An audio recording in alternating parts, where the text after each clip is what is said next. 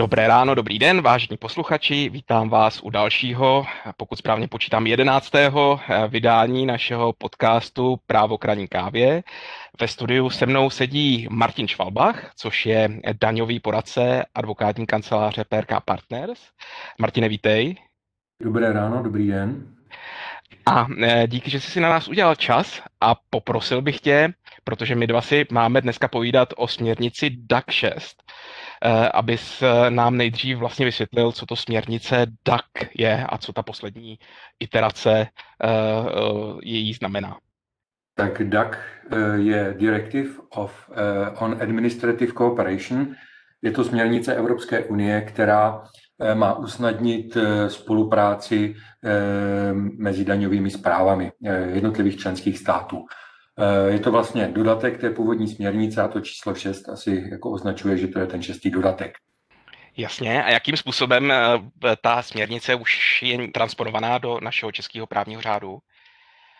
Tak tato směrnice byla transponovaná novelou do zákona o mezinárodní spolupráci při správě daní a ten zákon o mezinárodní spolupráci již platí e, nějakou dobu a postupem času se novelizuje, jak se rozšiřují e, ty povinnosti poplatníků a ty práva daňové zprávy v rámci té mezinárodní spolupráce při správě daní. To znamená, ta mezinárodní spolupráce jakoby je umožněna i na základě mezinárodních smluv o zamezení dvojího zdanění, ale je to spolupráce, která je daná Eh, na jakoby dobrovolné bázi.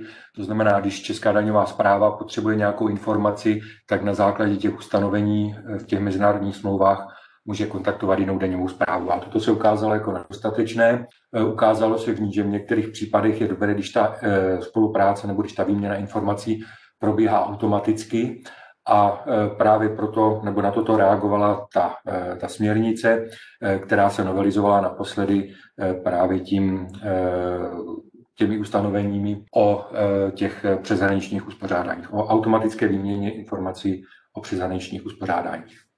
Tak ty si pro nás připravoval interní školení, já jsem si z toho školda odnesl, že hlavním cílem tohoto díla je, a teď budu číst, protože je to složitá věta, oznámení určitých přeshraničních uspořádání specializovanému finančnímu úřadu povinnou osobou a automatická výměna informací o těchto uspořádáních finanční zprávou. A protože té krásné větě eh, téměř nerozumím, jediné, co mi z toho eh, je povědomé, je specializovaný finanční úřad, což mám spojené s Fatkou, tak bych tě rád potrápil svou pěticí oblíbených otázek, co, kdy, jak, proč a kdo. Prosím tě, co to je přeshraniční uspořádání a co je to, to určité přeshraniční uspořádání? Jo, jo, přesně. Eh, já myslím, že to, co jsi citoval, je jednou větou zhrnuto jakoby všechno, co ty povinnosti spojené s implementací této směrnice znamenají. To znamená oznamování určitých přeshraničních uspořádání a automatická výměna mezi daňovými zprávami tady eh, o těch informací o těch přeshraničních uspořádáních. Tak přeshraniční uspořádání je eh, uspořádání, které se týká jednoho členského státu a jiného státu, ať je to členský stát, nebo ať je to stát eh, mimo Evropskou unii. To znamená, už tady z tohoto eh, vymezení vyplývá, že pokud se bavíme o nějakém uspořádání, o nějaké struktuře, o nějakém postupu, který se uplatňuje v rámci jednoho členského státu, tak na toto se tato informační povinnost nevztahuje, nebo ta oznamovací povinnost. Ale některé členské státy šly dál, než jako je ten požadavek té směrnice a implementovali to tím způsobem, že eh, existuje nebo bez zaveden, zavedena ta informační povinnost i na vnitrostátní mezinárodní uspořádání. Já myslím, že jedním z takových států je Polsko. Ale naštěstí Česká republika šla e, tou cestou, že e, ta informační povinnost se vztahuje jenom na, skutečně na ty přeshraniční uspořádání. Rozumím a zároveň ale e, mezi řádky z toho trošku čtu nebo slyším, že se to asi nebude týkat pouze těch korporátních struktur, typicky jako matka e, domicilovaná v jiném členském státě než, než třeba dcera, ale týká se to i některých jako třeba transakčních věcí. Jinými slovy, nepotřebuje to být e, jenom strukturální věc, ale může to být i nějaká transakce. Je to tak? Přesně tak.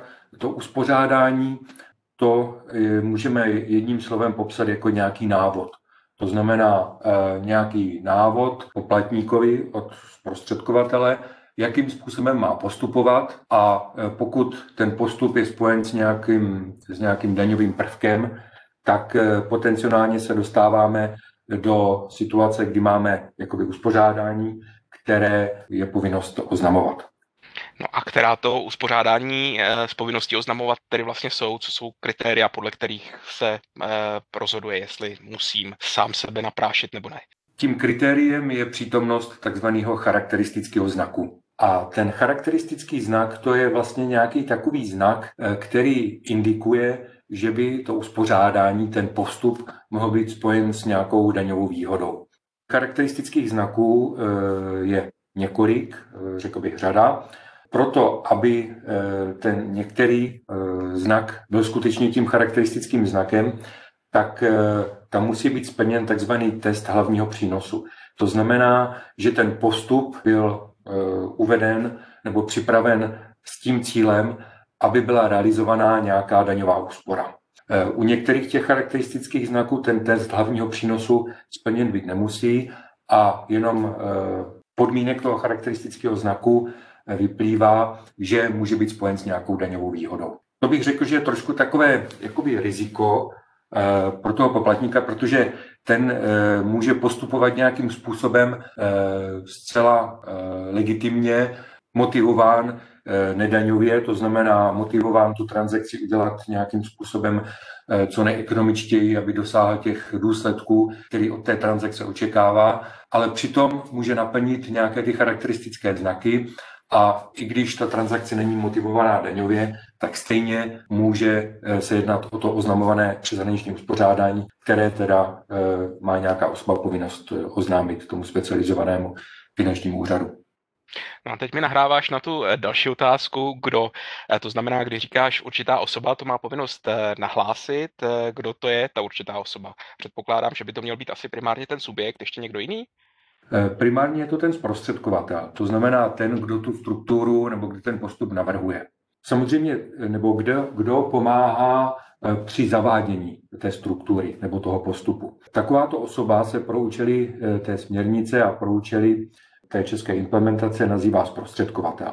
A pokud je takovýchto zprostředkovatelů víc, tak primárně ta povinnost dopadá jednak na toho zprostředkovatele, a jednak eh, ta povinnost dopadá na toho zprostředkovatele vůči těm ostatním zprostředkovatelům.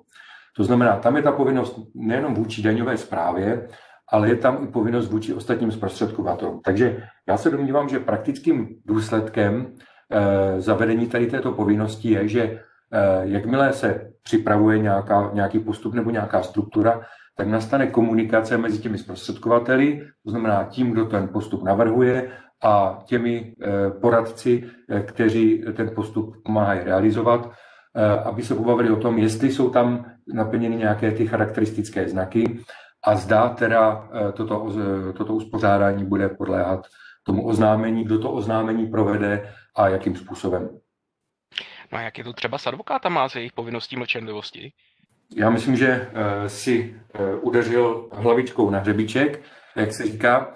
Mm, s tímto ta eh, směrnice počítá a umožňuje tím členským státům, aby eh, pro tyto eh, poradce pro tu informační povinnost stanovila výjimku. A ta je i v té české implementaci. A ta výjimka říká, že pokud jeden z těch zprostředkovatelů nebo pokud ten dotčený zprostředkovatel je vázán tou profesionální mlčenlivostí, tak se té oznamovací povinnosti může zbavit tím způsobem, že oznámí tuto skutečnost tomu uživateli toho zprostředkování a e, oznámí to ostatním prostředkovatelům toho uspořádání. A tímto vlastně to je pro toho uživatele taková známka toho, že ta oznamovací povinnost může dopadnout jakoby sekundárně na něj.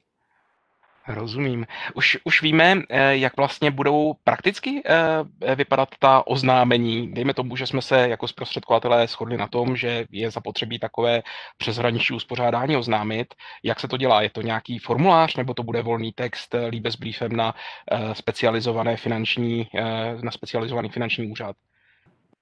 Ta forma je předepsaná, to oznámení se podává prostřednictvím aplikace daňové zprávy kam se člověk přihlásí prostřednictvím jakoby přístupu do datové schránky a do toho formuláře se vyplní požadované, požadované údaje týkající se jednak té osoby, která to oznámení podává, Eh, eh, těch zprostředkovatelů, nějakých spojených úsob, eh, uživatelů toho zprostředkování, struktury toho uspořádání, její přibližná hodnota a informace podobného typu. A toto oznámení se potom odešle na, na specializovaný finanční úřad. No a co s tím ten finanční úřad vlastně potom dál bude dělat? Ta zpráva, kterou ten finanční úřad dostane, Eh, se potom sdílí mezi daňovými zprávami eh, tak, aby eh, o tom uspořádání se dověděla i ta daňová zpráva v té jiné, jiné jurisdikci, která, která potenciálně ty informace může využít potom při vlastní zprávě daní.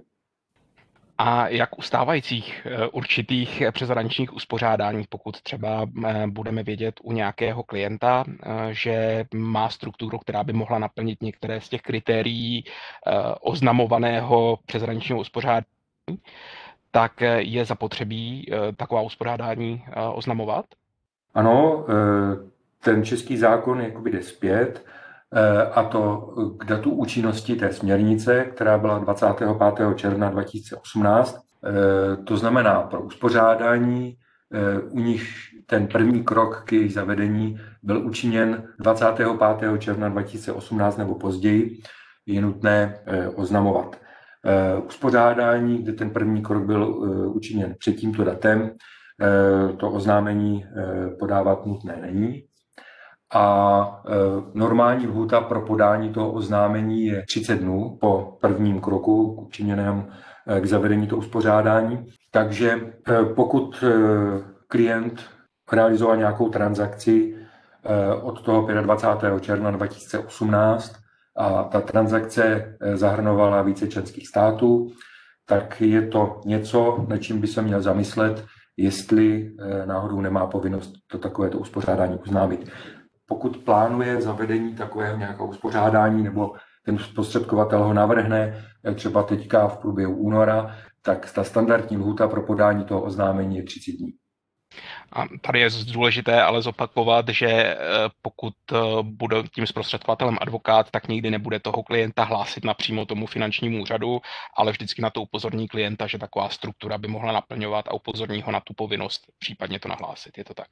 Eh, přesně tak. Toto platí za podmínky, že ten eh, advokát, daňový poradce, notář, eh, auditor, to jsou ty osoby, které jsou vyjmenovány zákonně, jakože jsou vázány profesionální mlčenlivostí. To znamená, nevztahuje se to třeba na účetní poradce, nevztahuje se to na banky tak eh, tyto informují klienta o té své povinnosti, eh, o té své povinnosti eh, udržovat mlčenlivost. A teďka záleží na tom klientovi. Pokud ten klient jakoby řekne, tak advokáte, já tě zbavuji té povinnosti mlčenlivosti, tak tím pádem ten advokát tou mlčenlivostí není vázán, tou povinností udržovat mlčenlivost a ta povinnost na něho doléhá. Takže ten klient se může té své povinnosti eh, zbavit tím, že eh, zbaví toho svého poradce eh, té povinnosti mlčenlivosti.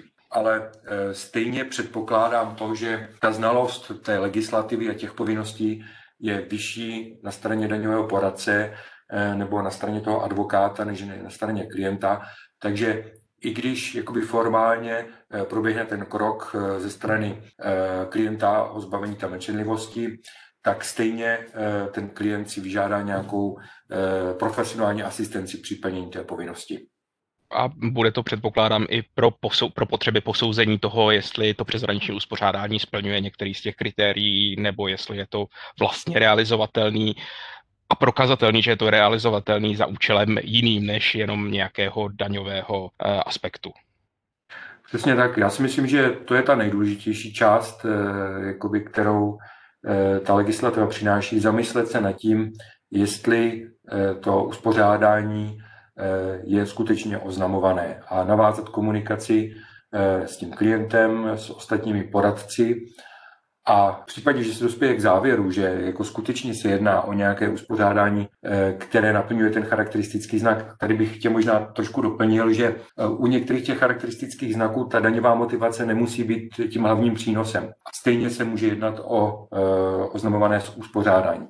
A pokud na základě této komunikace mezi těmi jednotlivými poradci a tím uživatelem se dospěje k závěru, že vzniká ta povinnost to oznámit, tak je potom možné taky jako se nějakým způsobem dohodnout, kdo to oznámení udělá, protože eh, pokud to oznámení eh, je uděláno třeba poradcem, eh, který se podílel na zavádění té struktury v nějakém jiném členském státu a on to oznámení učiní a uvede tam všechny informace, které bych uvedl já jako český zprostředkovatel, kdyby to neudělal on, tak tím pádem já také nemám tu povinnost eh, to oznámení podávat, protože to oznámení je nutné podat jednou, co předpokladu že obsahuje všechny informace. Takže vlastně ještě zapotřebí přemýšlet nad tím, jestli náhodou nějaká jurisdikce to trošku neimplementovala šířeji, než eh, vyplývá z evropského podkladu a zda třeba není zapotřebí doplnit některé informace v rámci, nebo naopak už jej než v evropském podkladu a zda není zapotřebí v tom českém hlášení ještě doplnit některé informace, které v tom jiném hlášení nejsou podány. Eh, přesně tak, přesně tak. I když se jedná jakoby o směrnici, která by měla být implementována a vykládána eurokonformně ve všech členských státech, tak jsou členské státy, eh, které už tu směrnici mají zavedenou delší dobu. Eh, jsou členské státy, jako například Kypr, pokud mám poslední informace, které tu směrnici ještě neimplementoval vůbec. A samozřejmě každý ten členský stát ty povinnosti vykládá jiným způsobem. A možná nejdůležitější otázka, co bude pro uh, ty povinné osoby znamenat, pokud tu svou povinnost nesplní. Jinými slovy, jaká je za to pokuta, co jim za to hrozí. Tak je tam jednak pokuta podle daňového řádu a je, tak je tam pokuta eh, přímo podle toho zákona o té mezinárodní spolupráci eh, maximálně do výše půl milionu korun. Jinými slovy, k daňovému penále případnému můžou dostat ještě příplatek eh, v až 5,5 milionu korun. Přesně tak. Takže jestli to mohu shrnout, pokud klient za posledních, řekněme, dva a půl roku od účinnosti té směrnice eh, absolvoval nějakou, ať už obyčejnou transakci s eh, mezinárodním prvkem, především v Evropské unii, nebo eh, dokonce třeba nějakou korporátní akci, nabití nějaké společnosti, zvýšení účasti nebo něco takového, je zapotřebí zamyslet se nad tím, jestli takové uspořádání nesplňuje nesplňuje některou z těch kritérií popsaných v té směrnici a, a takové oznámení není zapotřebí ohlásit a případně eh, to eh, ohlásit. A týká se to nejenom těch transakcí v minulosti, ale je na to zapotřebí myslet i do budoucna. Je to tak? Řekl si to zcela výstižně. Tak to mě těší, že jsem z toho aspoň něco pobral. Eh, Martine, děkuji za vysvětlení, o čem směrnice DAC 6 je. Eh, to byl Martin Švalbach, eh, expert eh, PRK Partners na daňové otázky. Eh, a s vámi, vážení posluchači, se loučím a těším se na slyšenou při příštím vysílání našeho podcastu Právo k kávě. Taky děkuji za pozvání a nasledanou.